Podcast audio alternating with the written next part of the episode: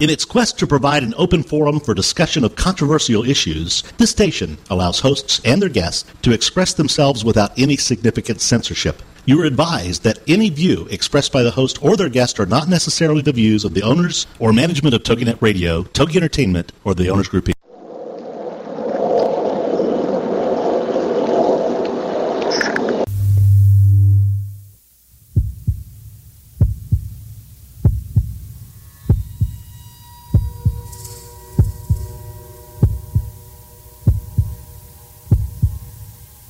Come with us on a journey into the unknown, the unexplained, and the unbelievable.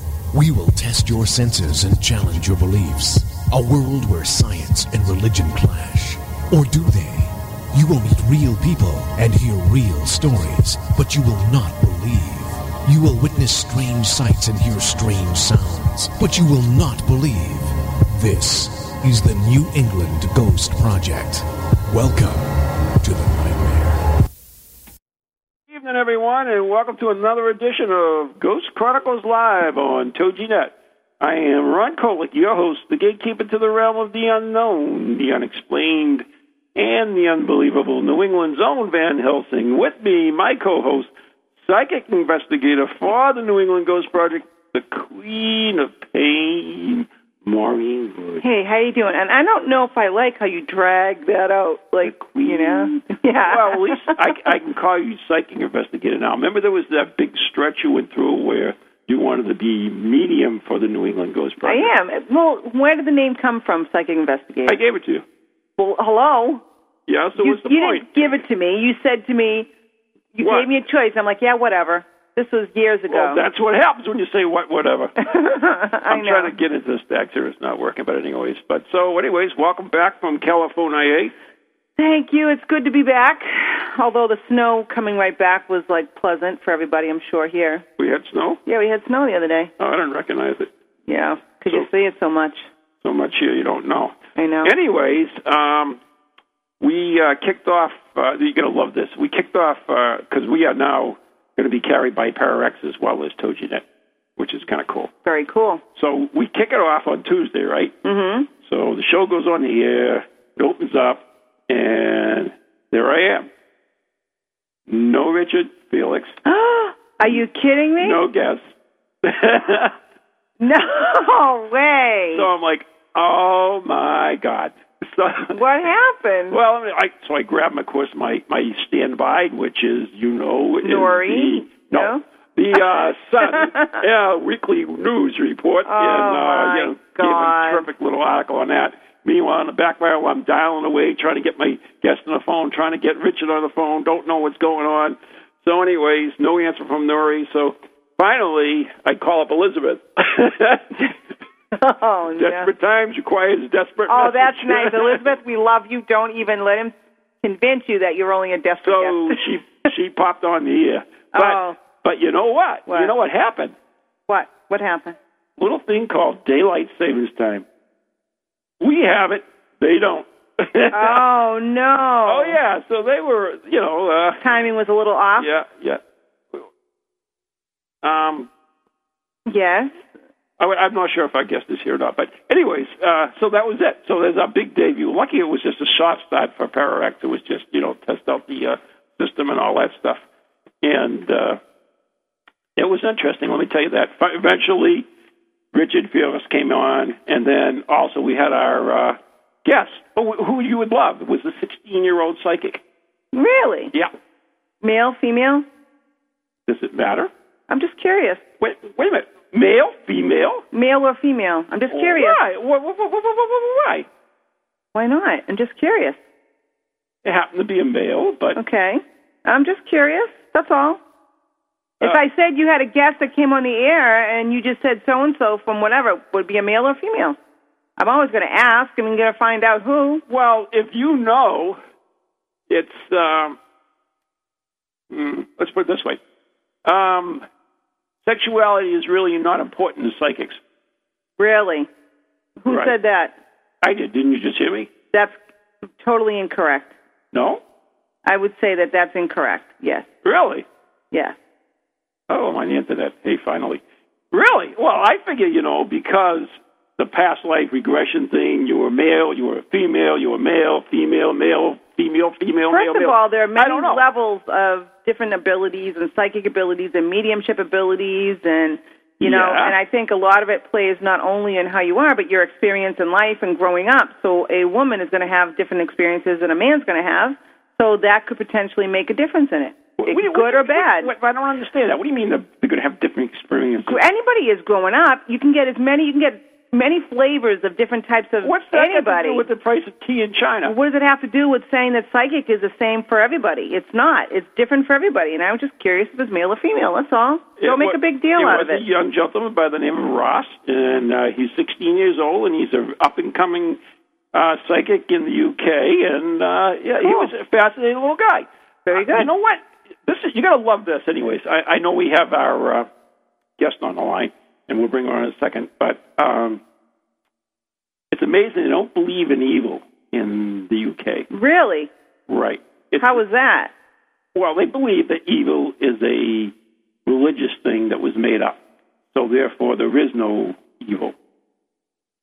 Even, Well- even even a serial killer is not evil. Ooh, I was going to say, how about all like the murders and the wars and the killing? Now, That's, war, that's just a disease. That's not. Uh, a disease? yeah. So there's no evil. Wow. Can't wait till Richard visits. Yeah. Anyway. so, anyways, we have a great show today. Uh, we have probably the foremost expert on Halloween. that yes, and I can't wait to speak with her. Yeah, here we are next to St. Patrick's Day and close to tax. And we're talking day, Halloween. Well, Well, you know Halloween's what? a- Why not? Why not? Is right. Right. Why does it only have to be two days or one day a year? Right. You know, it's uh, Halloween is very uh, it's a, it's a big part of the paranormal. So, anyways, let's bring on our guest. Um, she is an author, and she is Leslie Bannatyne. Hey, Ron. Hey, Maureen. Hey, how you doing? I'm pretty good. How are you guys doing? Very good. So, is it safe to call you an expert on Halloween or not? I think that's safe. I've been looking at it for about 23 years now. Oh my God, you only look that old. He's hitting you, on Ron. you, Leslie. What's that? He's hitting on you, Leslie. He's flirting with you. No, no, no. Oh yes, he He's is. married. Yeah, that doesn't matter. He's a flirt. anyway, My life, my wife listens to this show. I want you to know that. that's why I always call her Saint Janet. Yeah, She well, knows that. She knows it too, and I know it. But anyways, Leslie has been writing about the paranormal for well, experiencing the paranormal for like 25 years. She's written several books on Halloween. Uh, why don't you give us the titles of a couple? All right. Uh, the first one I did was uh, Halloween, an American holiday in American history, that just kind of looked at the story of Halloween once it started here in the States. And um, the second one was a how to, which is uh, just that costumes, parties, decorations. Now, Where to go, what to do. You said you've investigated this place before, right, Jimmy? No, we have not investigated. Ron? Yeah. What? I'm Yeah. sorry, I just I just got another radio station coming through. We're just wondering about that. We're like, wow. wow. Um, and then I did uh, an anthology of Halloween literature over the last 400 years, and then I wrote a children's book just for fun. Now, very cool. Now, what is this fascination that you have? I mean, I'm sure many other people talk with the Halloween, but Well, she was born on Halloween under a cabbage patch. Yeah, under a cabbage patch with a bat, a bat for a mother and a cat for dad. No, I just um, Okay. I I got interested in this a long time ago, just on a fluke. I was having a Halloween party and I wanted to try something different, and I was looking for history, and I just could not find the whole story of Halloween in America in one place. So I I was a writer at the time, so I thought, well, this would make a great book, and and I it took me about three or four years to put that one together, and then like anything else, once you go down the rabbit hole, you know, you're down the rabbit hole. The more you know about something, the more interesting it gets, and then the more people you get to know that are also interested in it, and it just kind of grows and grows and grows, and then you know, years go by, and here I am. Mm. So you picked up this fashion. I mean, I mean, I remember one of the things that I saw on your website, which is what is their website there, young lady? You're looking at it. www.people.fas.harvard.edu, right? Dot That's Harvard. right. Yeah, you don't have to put the people in. www.fas, as in Frank and Susan, dot Harvard dot edu backslash Bannatyne. Ah, very good. Harvard. Are we in Harvard. Harvard? Yes, I do not teach there. I am on staff there. Ooh. That's habit. Harvard. I was getting made fun of it. Yeah. So, what what do you besides writing? What else do you do? I mean, for uh, you have another job, evidently. I do, but it's also a writing job. Um, I do uh, writing and editing for the music department at Harvard, which is a really wonderful place to work there. Oh, that's cool. Yeah. Now, let me ask you this. I mean, you're going to realize that, you know, I, I do go all over the place. Uh, my mind wanders. I think I have ADS or ADS. SD, About ADD. whatever. I don't know what it is. That's how bad it is. uh, I mean, if you had. That's 'cause it's your birthday tomorrow. Hey! Hmm. Would this be a big year, Ron? Would this be like a major decade? Six zero. Ooh. wait a minute. Wait a minute. Wait a minute. Sixty. Is it really? Yeah. What do you mean? Is it really? I don't know. Time is relative, just like the, the space time community, community. Continuum? Yeah, whatever. You know. but anyways, we're not here to talk about me. We're here to talk about our lovely guest, Les, who I actually met, by the way. Yes, that's true. And you still called in. That's amazing, Leslie. yeah. So Bravo. You know what? I somewhere along the line, I started off with a question. I have no idea how we ended up here, but uh, there was something on your site where I saw about it's the largest according to Guinness record, yada yada. The something- Guinness Oh, Book oh, of yeah. World Records. Yes. The largest um, Halloween. Yeah, the, the largest, it's technically the largest Halloween gathering, but what we set out to do was um, collect the largest gathering of Halloween witches, witches reciting poetry, which we actually did. We, Oh, they were all witches, and I mean dressed as Halloween witches. Uh-huh. Um, there may have been real witches also, but we were being Halloween witches, and it was the Saturday before Halloween in 2007, and we went out to the middle of Davis Square, Somerville, where right at this moment U2 is playing, by the way, in this yeah. tiny little movie theater down about three miles from here. Um, but we went out into the the square and um, read this poem I had written for Halloween and sent it into Guinness, and no one else had done it, so we got the record. But what was amazing is that no one else has done a Halloween gathering. So instead of giving us witches, the largest gathering of Halloween witches, they gave us the largest Halloween gathering, which is not hard to break. If anybody out there is interested in doing it, I welcome you to just go right ahead and try. Well, how many were there? many were there? We, we just might want to do that. 63. What? There were 63 of us. That's all? Yeah. Yeah. Well, it was never in the records book, right? I have more That's right. than that. You're almost. That's right. That's So- almost your age. I'm sorry. I couldn't help that. God will But spat you.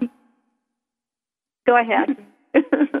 Anyway, so that, that's pretty cool. Now, let's go into your first book, which is uh, The history one. The, right, the haunted you know, history of you know, Halloween. The really the thing is, Halloween is the number two holiday in America, next to my birthday. But uh, Christmas, that's what it was. I knew it was something. So, I mean, in America, we love our Halloween. Yeah. So why don't we go into it? How did we get so enthralled with Halloween, and where are we going with it? Well, let's see. Um, how did we get so enthralled? Uh, I think um, it's pretty recent that this boom in Halloween has taken off. Halloween was kind of like, oh, Fourth of July, Memorial Day. You know, back in the early part of the 20th century, people had parades. They dressed up in costumes on all these holidays. I mean, I even remember dressing up in costume on the Fourth of July and walking in a parade. It was just you did a townwide celebration on a holiday, and Halloween was one of those. And um, it was it was when trick or treat came into it that it went you know coast to coast. People didn't like the idea of trick or treat at first. The trick or treat was was uh, set up to kind of stop kids from doing a lot of vandalism. The thinking was if Really? we give them candy they'll stop Bribe 'em? opening our windows or egging or chalking the streets or something. And this idea was kind of floated out there by a few organizations. And a lot of homeowners just didn't like the idea. They thought it was um like being stuck up, you know, give me give me a treat and I won't soap your windows. They didn't like it. And so there was a little bit of uh trouble at first and it wasn't until UNICEF got into it and made a nationwide coast to coast PR campaign that it almost became un-American not to turn on to, to your porch light and give candy to kids, and the whole country more or less got on board. I mean, you can watch it happening in the newspapers over the decades, where you know at first nobody likes it, and then all of a sudden John F. Kennedy is is the head of UNICEF, Trick or Treat for UNICEF one year, and then it becomes more and more popular, and everybody just gets on board, and then the whole country full of kids were doing it eh, by the 50s, and then starting in the late 60s, and probably because of what happened in the 60s, all of a sudden you see little pockets of adults starting to celebrate Halloween, mostly in the gay community down in P-Town, down in Key West, out in San Francisco, um, Greenwich Village. Little parades of costumed adults started to happen, and over the next 10 years after that, say into the 70s and 80s, all of a sudden all sorts of adults came out and said, "Yeah, you know, we enjoy this holiday too. Let's let's all do it." And it's just grown exponentially since then. Along with, I'm sure as you know, the haunted house industry and all of the mass marketing that goes with Halloween, all the decorations that have exploded over the last 10 years. I mean, the whole thing is just um seeped into all the areas. I mean, I was even thinking. I mean, how many stores do we even have that are just nothing but costumes And Halloween, just Halloween and stuff. Halloween? Yeah. Halloween. Yeah. I think, you know, people love to dress up. I'm surprised we still only have one real dress up holiday left because people love it. See, maybe you could You- change that, Leslie. You know, you know what's you know what's interesting. It, it, it is a big holiday for the kids, but now it's almost. I think it's big for the adults as well. It is definitely as big for the adults.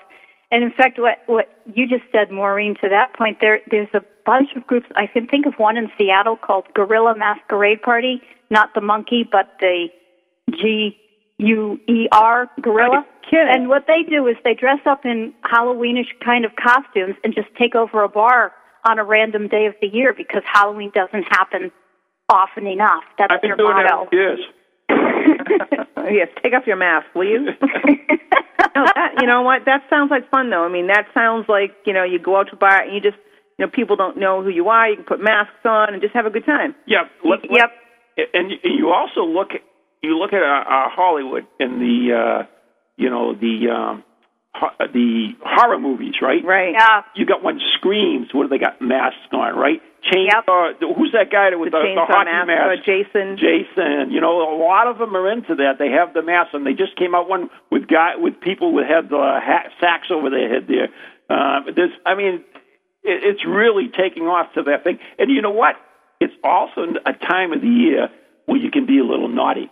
I mean, if you look at the adult co- co- costumes, Yeah. they they are naughty. A lot of them are Yeah. extremely naughty. Which ones are you looking at? Like, like evidently. but it's serious. I mean, you can go out and and be and do whatever you want, and it's a time of year. It's okay to do it. Exactly. And You know, I think a guy can dress up as a woman, and there's nobody saying, "Whoa," you know, worrying about anything with it.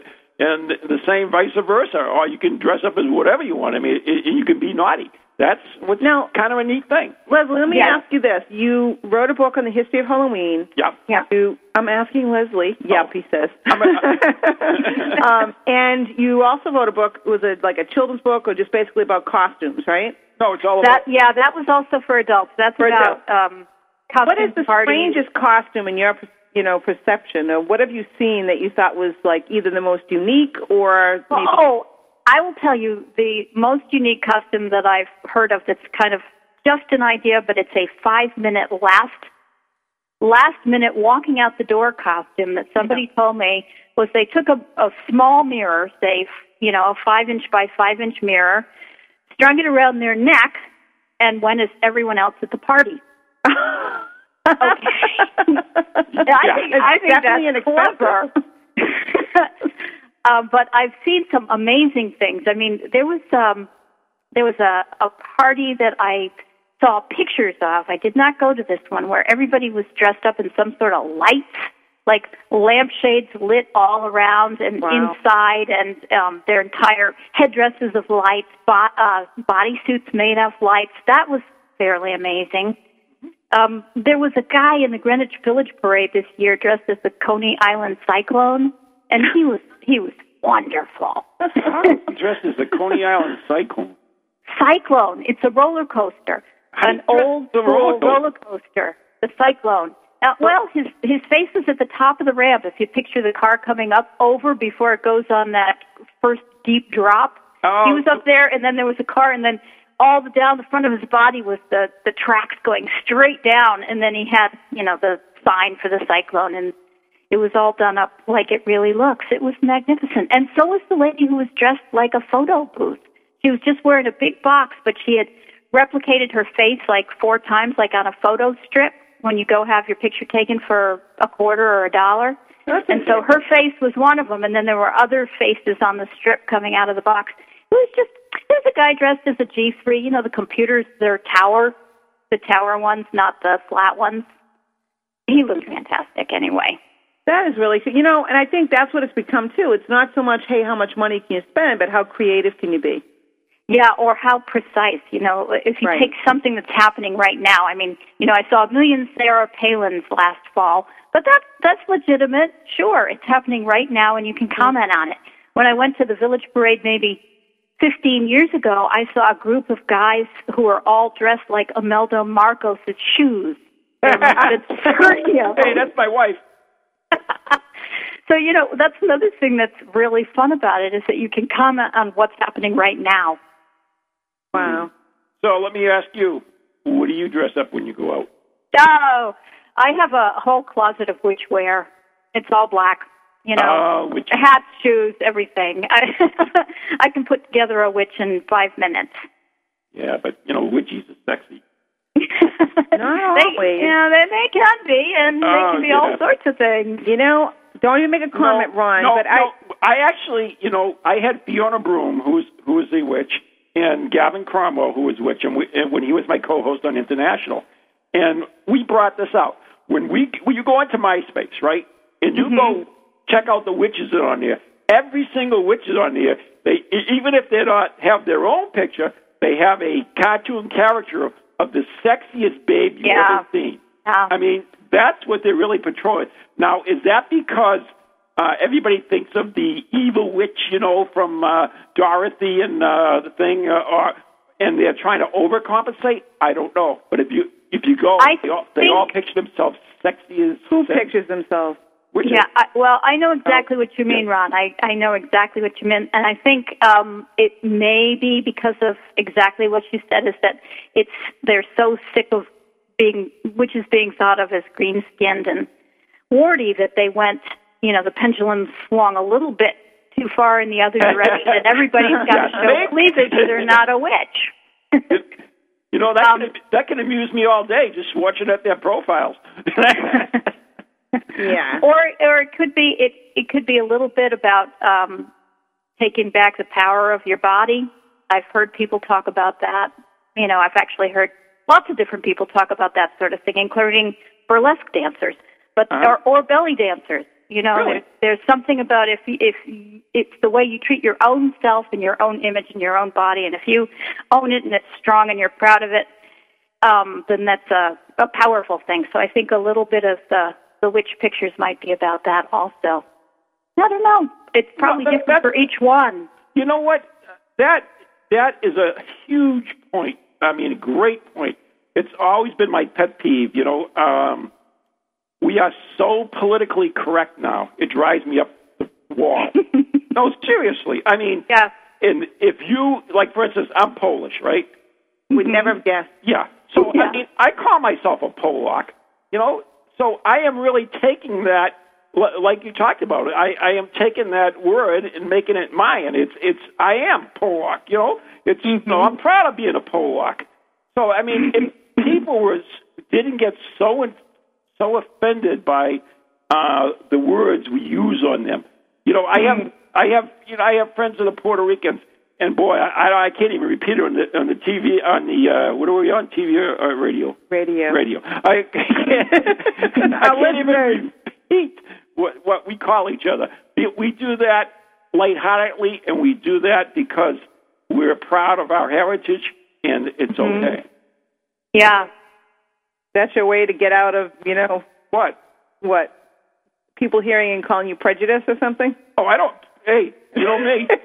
I I call it like I see it. I mean, uh, I don't even want you know. Let's, Any, not- let's anyway, not let's, let's, let's yeah. di- not digress. I'll be um, in trouble again. Leslie, so Yes. let me ask you this. Have you ever gone to um, Salem at Halloween time?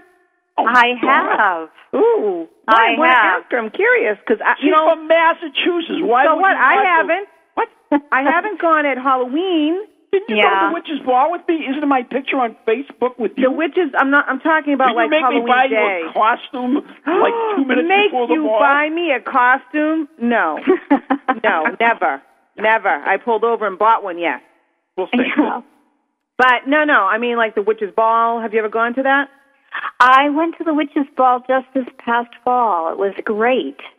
It was great. It was more than great. It was a really, really fun night. Were you there that night? No, we were there the year before. The year before, yeah. Didn't go You would never know because of all the masks and everything. You, you're hardly sure who's there and who's not there. But it was fantastic. time. Yeah, it was. It was really great. And I, I'm looking forward to going back next year and checking out the festival, the Dumb Supper that Oh the. Festival of the Dead throws. Oh, that we talked about, right? Did you? Uh, You mean on the radio? Or you and I? I don't know. We should.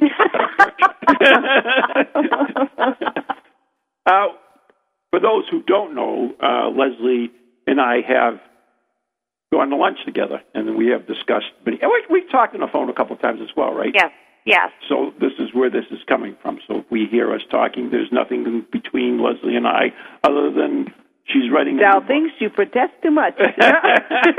Watch it. Told you he's hitting on you. Anyway. um, so no, I think that's pretty cool. So I wish you would have gone to this last one, though. We could have met then. To the uh, Yeah. Halloween. That would've Yeah. Been, what were I you think doing the then? whole town has such a great um, feel to it. That whole Halloween season. I don't think it it matters if you're there on exactly on Halloween night or just any time in late October. It's just so. You know, where else is there a town that's you know, taken over by Halloween? Yeah, you know, it's just so No. festive and being able to go there and actually, and it's funny because I'll tell people at my work, you know, they'll, they'll be visiting during Halloween time, and I'll say, you know, you really have to go to Salem. But it's it's a place. Then you know, it's funny because they'll be dressing that way. Everybody, the you know, witches or um, they're going to dress the way they want anyway. It just happens to be that people think it's just a costume. Um, Yeah. And much. many Anyways, guys, not. we have to take a break right now. So uh, Leslie, can you hold on? yes, I can. Okay, uh, you're listening to Ghost Chronicles Live on TogiNet, and we'll be right back after the following. They flourish on a secluded farm 3,500 feet above sea level in Jinotega, Nicaragua. These coffee beans grow in the shade of hardwood trees and banana plants, thriving in the rich organic soil. Shade grown coffee grown at higher elevation has a better quality. There are two benefits a slower growing cycle for the plants that allows time for the sugars in the bean to mature, and the natural composting from the nitrogen producing canopy. And now you can order this international gourmet coffee online at nicaraguasbestcoffee.com. Order 12 ounce and 16 ounce bags or save with a discounted price by ordering in large quantities. Three different coffee beans available Arabica, Maragogype, and Green Oro. Prepare to enjoy the richness and the soothing flavor of some of the best tasting coffee in the world. Order online at nicaraguasbestcoffee.com and enjoy Central American flavor, aroma, and richness of Nicaragua's best coffee. Hi, this is Elizabeth Foley of Divine Healing, and join me for the Phoenix Hour. Tips and tools for personal and spiritual transformation on TogiNet. Mind Matters is the show that dares to ask what's on your mind. Take this opportunity to join Dr. Larry Ross, clinical psychologist, and Joan Johane, licensed clinical social worker, as they combined have over 50 years of experience in dealing with your mind. Fridays at 1 p.m. Eastern Time, only on TogiNet Radio.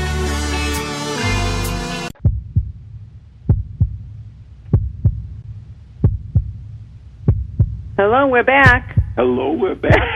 what the hell is that? Hello, we're back. I'm speaking to everyone in the chat room too because it's kind of funny. We have this little thing going back and forth. They're like, "Well, Ron's not in the chat, but no, he's sitting right here." So I'm But sorry. you know I what? know. I know what. We missed the news. That's what I was doing. we were Uh, waiting for the news to come back. and it didn't come, but didn't that's come okay. on. So if our our administrator wants to play it now, uh, he can. if you would let us know, speak to us, God. Uh, Oh, let's skip the news. Yes, no, we have to. It's only it's only weekly. It's time sensitive. So, administrator, would you please play the news for us?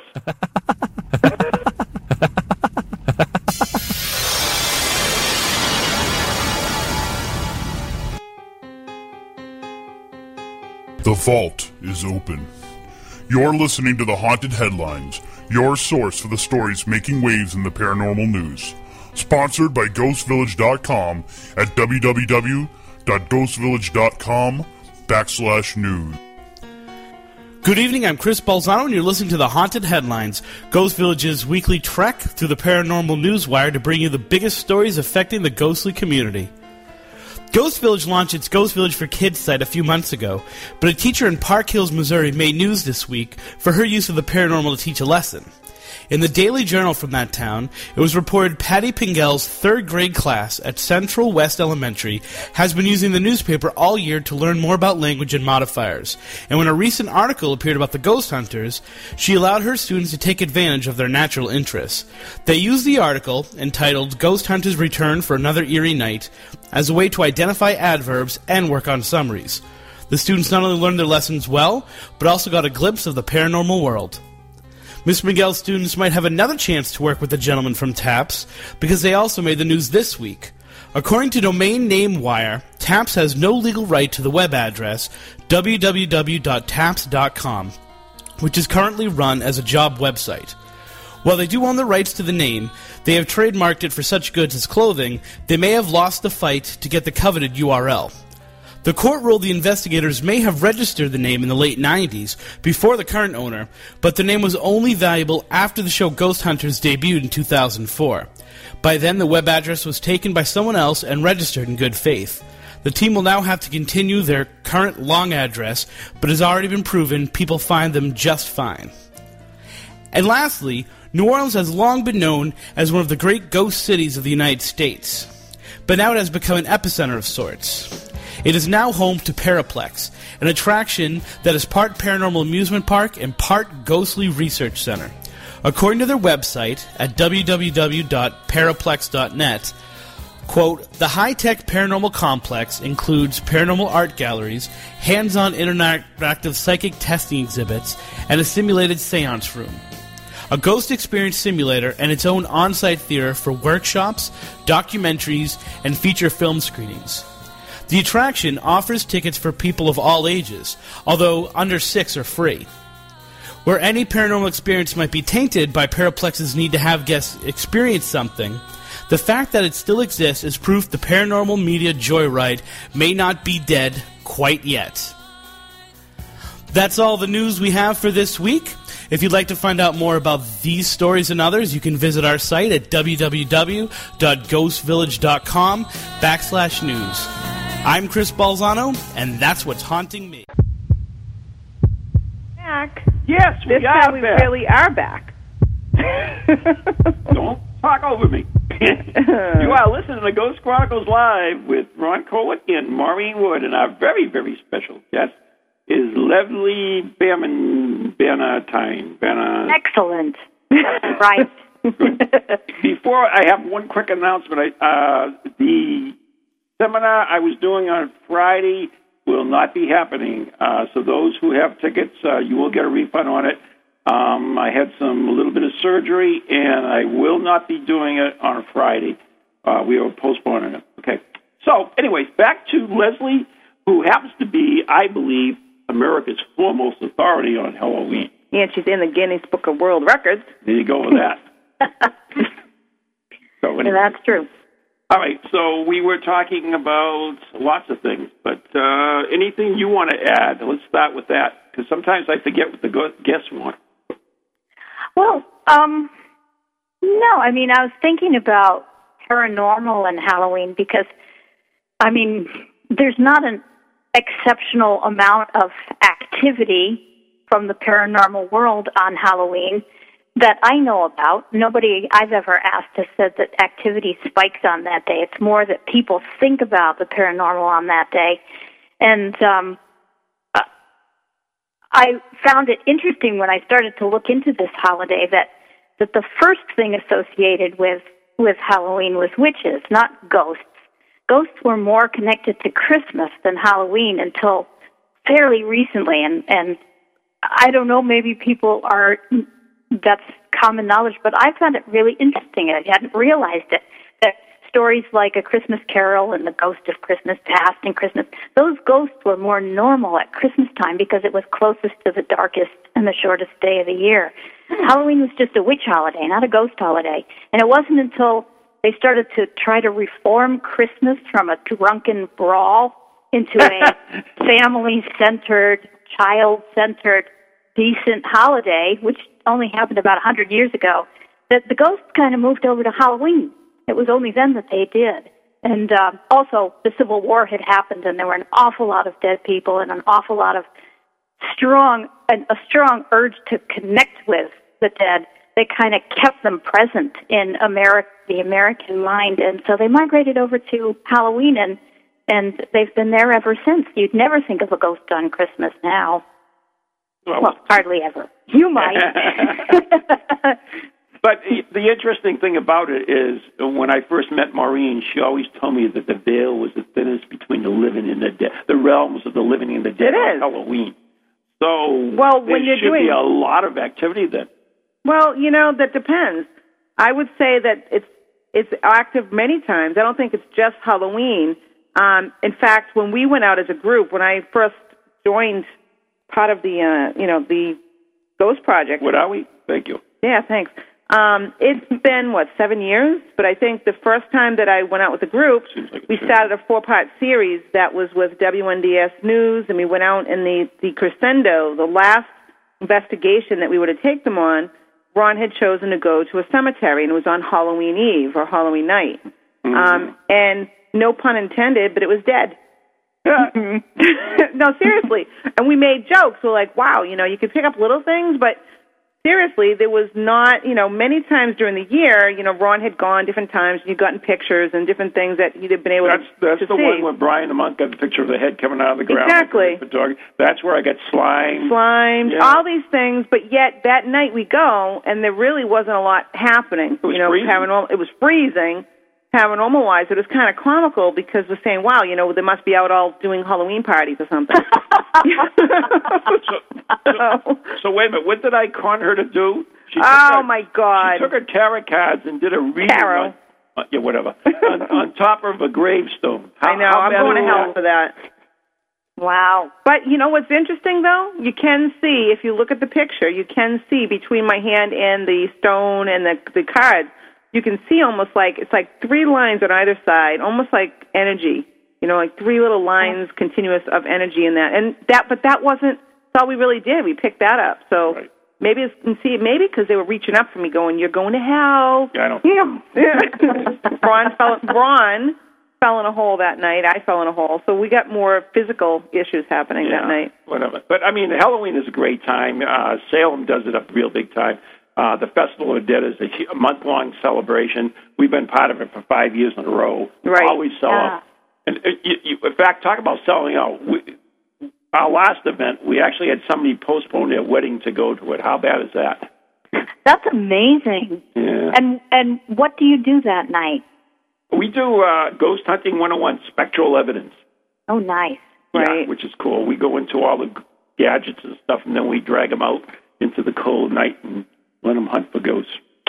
And then we put it all together. It's kind of cool. It's What's kind of nice is in our digital age, we're able to come back and try to bring it together. And if we have any, you know, clips, you know, uh, we have great tech guys that'll throw Yeah. it right up on top on the uh, computer and put it right over the screen so everybody can seize it immediately. You know. And do you go to certain places in Salem that you know might be more active? We do, we do. We used to go to the cemetery until uh, a certain person here threatened to call the police on us. So Uh, Oh. we uh, we changed the venue this year. Who threatened to call the police? a certain tour person in Salem. Really? You, didn't- you missed that part. Hmm. I think I did. I was probably channeling or something. screaming at us. Whoa! I missed that piece. I think you're making it up. Anyway. No, no, no, no. True story. Anyways, let's talk about Leslie. Not Yes. Leslie. So what Well, other? She has a new book coming out. Well, I was just going to ask her. Of course you were. yeah. Um, in not for a while in 2010, I'm still writing this one um, on contemporary Halloween celebrations, uh, meaning you know in the last 10 or so years.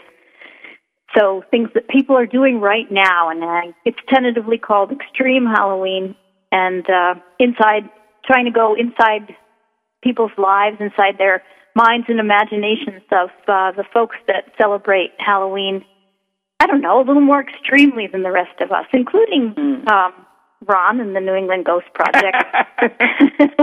a little more extreme, yeah. Extreme Halloween. more extreme. People who, you know, live it 365 days a year, of which there are many. Right. There is an extreme, to use your words, um, amount of people that have now starting, and I think, you know, it's the television shows are happening, and that they're starting their own investigative teams. Um, you know, the Oh, interest is increasing. That they're doing, you know, more, you know, paranormal. You know, we have the techies, we have people doing psychic work, but you know, my personal belief is that, you know, our culture and our, you know, everybody today, because of what happened after nine eleven. I think many people are searching to find out that you know there's something after we die, and that it's not Yeah. the end. So it's really you know even though through, it seems to have come up in waves, you know through the years you'd have the interest in the paranormal. I mean even growing up, I mean the TV shows that we'd watch, you know, Yeah. um, that I loved, you know, Bewitched, you know, and Yes. all the different shows, I Jump Genie, and there's so many different ones, but yet now it's still going. My mother, the car. My mo- uh, that I don't remember. I, don't remember, remember that, that. one. You do, Leslie? I do. Wasn't that Jerry Van Dyke? It was bad. That's what I remember. Was it bad? Yeah, yeah. See, I don't remember that one. Yeah, his mother talked through the radio in the car, which is interesting. Yeah. Well, I think you're right, Maureen. I think, uh, well, certainly TV and movies drives a lot of what people get interested in, and definitely the paranormal is, and it, it's got that that reality TV has made us feel like we can all do it ourselves. right. So everybody's gonna, all to the good. People should be thinking about things outside the material world. Why not? You know what? And I saw the other day in the news, which I thought was really interesting. Um, uh, but it was actually like on a Yahoo page. They talk about the news. They said there was an upsurge in psychics, and the fact that people are now going to psychics for more information. Oh, please. No, no. Don't stop I'm me. not saying that. I'm just telling you that that's basically, and the reason why is because the economic state, people are afraid to take these chances, so they're actually spending the time to see if somebody can give them a some advice. Okay, Really? by- You need to by- by the way, when I- when I, when I had my surgery, the two, the girl that was with the the nurse or whatever she was, Yeah. okay, she's got your name. She's going to contact you because she wants to. But anyways, before I came before I came over Okay. here, I was on YouTube Yeah. watching how bad a psychic can really be. Well, yeah. So what? They had Sylvia Browne on there, and they had all these terrible things that she said that were wrong. She told these people that their son was dead and everything else, and next thing you know, he's alive after they had given up hope and everything else. Eh, oh, it just drives me Yeah, but how much? You How- let me playing devil's advocate. Yeah. How about is there any ones that you have that are good? Because first off, nobody's a hundred percent. Second off, yes, you have to be really careful with things that you say because there's a big responsibility whenever you're doing readings for someone. But just like you can have anybody who's a good doctor, you can have someone who's a, you know, someone's a fraud. Just because they're doctors, for instance, they could be the bottom of the class. Mm-hmm. You know, Maureen, how much is it the person that you're reading? How much is it a collaboration between the two of you, energy wise and willingness wise? That depends. You know, it depends on the person that's coming to to have the reading done. You know, some people, and it's it's not necessarily. It's like it's good to know that you're actually picking up, and you, what you're saying is correct. You know, they might say, "Oh, yeah, that is happening." Then it's like, "Okay, I'm on the right path." So you don't necessarily, you know, pick up necessarily on that, but you know, when you're talking and you're getting information of someone, for instance, I'm not going to mention names, but um, this one woman that I did have a reading for, um, you know, her husband had passed away. Now, I was seeing her laying in bed holding a green jacket, smelling it, like holding it and hiding it during the daytime because she didn't want anybody to know that she was still doing this. Mm-hmm. But she was actually trying to get his scent and she she couldn't let him go. Mm. But the, now the point is, is picking that up. It's just like you're doing a reading, and all of a sudden you see this, and this person happened to kind of visit at the time, and he was trying to say, "You got to let me go. You know, you can't." You know, he com- it was kind of funny at first because he said, "You know, by the way, thanks for letting the cat on my chair." Because he had this special chair that he didn't want the cat on, and when he passed, she started letting the cat sleep on the chair, and the cat clawed the crap out of it. so he said to her, you know, by the way, thanks a lot. You know, you you got the chair all gouged up, and the cat scratched it, and she just looked at me, and then that's when it started coming more clearly. So the point is, that kind of stuff doesn't come by reading a person. Mm-hmm. You know, because you're tapping into something else. Now, exactly what else, I can't say. All I know is like someone puts the thoughts in your mind or you're feeling it. So, Mhm. yeah, if you get someone that is very closed off or doesn't have someone that's, you know, coming to them or for whatever reason, yeah, sometimes it is kind of picking up on the person themselves. Yeah. I don't know. You know, it's just, so it's it's just I don't know why someone would put themselves out there like that to fail so miserably. it's well, you know what? That's not the point. How do you think that maybe you know? Granted, I'm not a I'm not a big person that believes in certain people, and I'll keep that quiet. But the whole thing is, you don't know what they're feeling. You don't know what they're picking up. What you know? Maybe to them they feel it's right. So what's the use of going if you don't know what you're getting? Nothing's ever a 100% wrong. And I, I would never say, you know, I per- personally, I think when you do readings sometimes, you know, I myself don't want to do it 100% for my life. You know, like I don't want to be doing this as a daytime job. What? Because it's exhausting. What? Yeah. Are you telling me something? well, no. All I'm saying is that there are times when you know I know that I need to do readings for people, and I want to help them, and I want to do it. But then you feel really bad when you have someone doing a reading for, and they're they're grasping at every word you say, and it breaks mm-hmm. my heart because I'm thinking, you know, first off, I'm not God. I, everything I say is not set in stone, and so please don't take it. You know, it's if it fits, great. If it doesn't, great. You know what I'm saying? Don't take it so so strongly that you I have to be careful of every little word I say. Shouldn't we be talking to Leslie? I'm sorry, Leslie. No, that's okay. I That's asked. my- my- I wanted to know. It ki- we kind of digressed there. My apologies. No, Oh. I think it's fascinating. so, anyways, you have this new extreme Christmas coming out. Christmas, I hope Oh. not. I don't know very much about Christmas at all. except the ghost. yes, But, um, Extreme Halloween. Halloween coming out in 2010. And uh, it's it's really. Uh, I, I mean, we're in it, by the way. we are. We are. Yeah. Yes. Yeah. Now, see, that's scary in itself. So now you've also appeared on TV too, right? Uh, I Yes. believe you were on the History Channel, I think. Yes.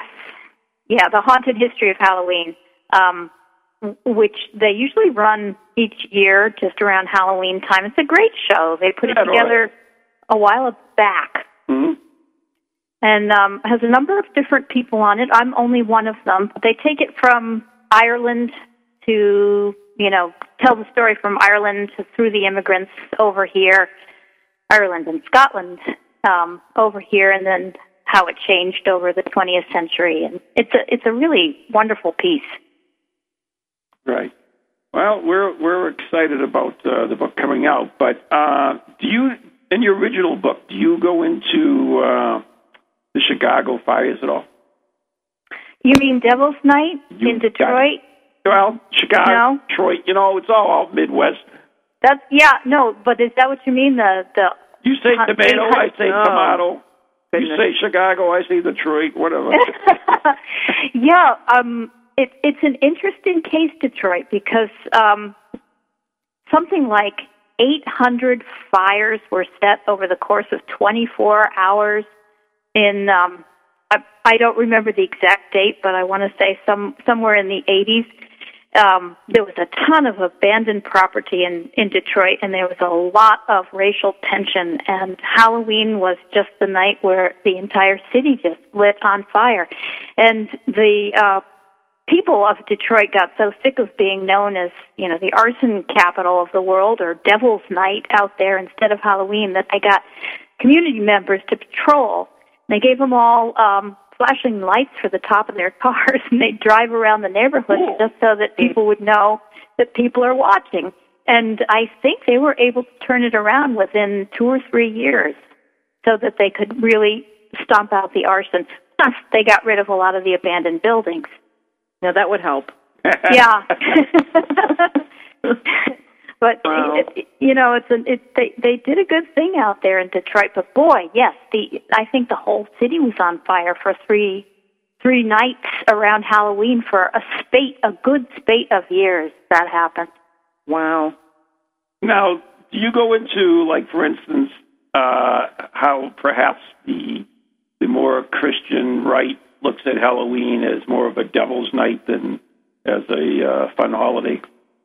Um, I don't. I don't usually get into that so much because, in my opinion, Halloween is a secular holiday, hmm and so um, I treat it pretty much as a secular holiday and the history of the secular holiday because I think there's a whole different history of Halloween and how it gets portrayed as being a religious ho- like it's interesting to me that the Christian right or the conservative Christian churches didn't have a problem with Halloween. In fact, they had Halloween parties until the um, pagan community got very vocal about celebrating Halloween as a spiritual night in their belief system. So it was in the late 60s and early 70s when witches started to come out and say Halloween is, you know, one of the important days of our year and, you know, this is what we do that all of a sudden mainstream America and the Christian right, the conservative, more conservative Christians started to say, what?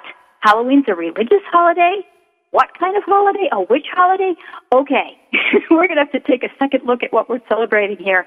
And you can see that's, I mean, Pat Robertson didn't make his big statement, which was, let's just get rid of Halloween. It glorifies the devil until 1982.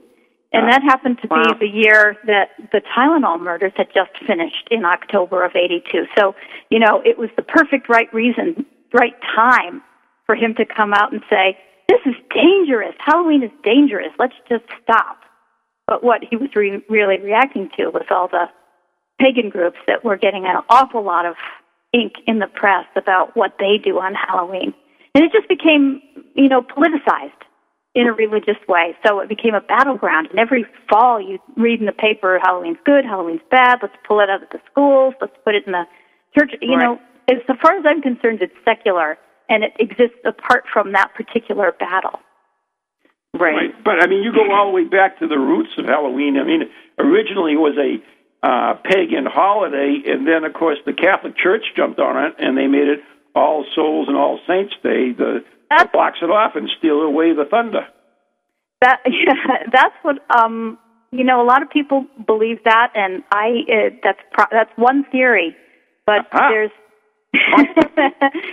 um the the um the only thing that exists from that period are stories mythologies written down by monks about this time of year this Samhain this summer's end this you know um time of year when the spirit mounds open and the world of men can trespass in the world of spirits and vice versa and monsters rule around the earth. It's a, it's a great mythological idea but there's a lot of contention as to what people were actually doing on that day. Like were they actually worshiping anything or doing anything religious at all? It seems to be more of a gathering time where the tribes came together to get ready for winter.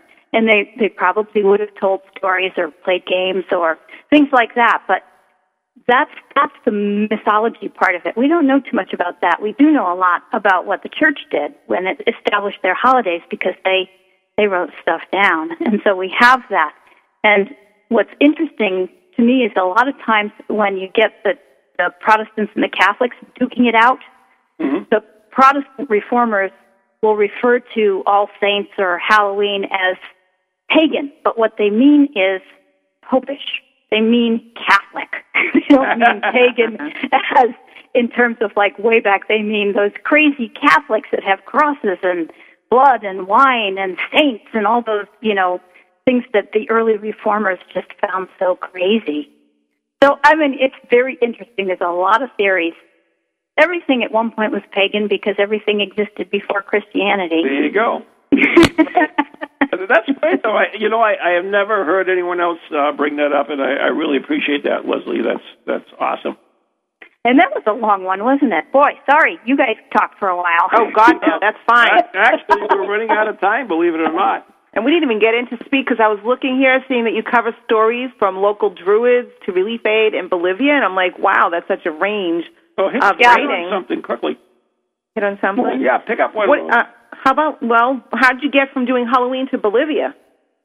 That was great. Um, it was uh, a friend of a friend that knew that I was a freelance journalist and had a relief, a humanitarian aid mission going down to Bolivia. And she thought, oh gosh, if people could could read more about this, they they would help more. And so she said, let me, you know, she found a guy who wanted to give her money, and she said, don't give me money, let me just pay this airfare of this person, and I'll bring her with me. So I went down for a little over a week to La Paz, which is way high up in the Andes Mountains, and um, delivered wheelchairs and sweaters and um, food and money to people living way out in the middle of nowhere. I mean, really in the middle of nowhere. Uh, and Oh, it was amazing. it was a wonderful, wonderful week, and I did come back and and write as much as I could about it. Now, did they happen to know what Halloween was? they have an amazing relationship with their dead. and and they have amazing things that go on in the cemeteries there in the fall. But I didn't get to see any of those. Oh, Yeah, I mean it's like Day of the Dead times ten in Really? in that area of Bolivia because they're. Um, I mean, and that's a great that's a great example because I went to the witches market down there, four blocks by four blocks, solid witches, and that's where everybody goes if you need a charm to you know bring your husband back or cure a headache or if you need some more money. They've got stuff they'll put together. You take it home, you burn it, and you know whatever happens happens including, may I say, llama fetuses that you bury under the um, front door of your house for good luck if you build a house. wow. but that those witches exist. Those are I'm Aymaran witches, Native American witches. Um, exist and they're also Catholics down there. And so there's the churches and there's the witches market and it all blends in beautifully and no one questions which one is right. Right. They It's all Right, are. right. Yeah, Uh-huh. it's just there, right? It's just there. They use Yeah. everything. Well, Leslie, I hate to say this, but we're going to have to say goodbye to you. Uh, Oh, I appreciate you having me. Thank you very Do you, want, much. do you want to give your website out one more time, please? How about just my name? Because that's easier than than the long URL. I'm Okay. Leslie Bannatyne, and it's B A N N A T Y N E, and you can find me on the web.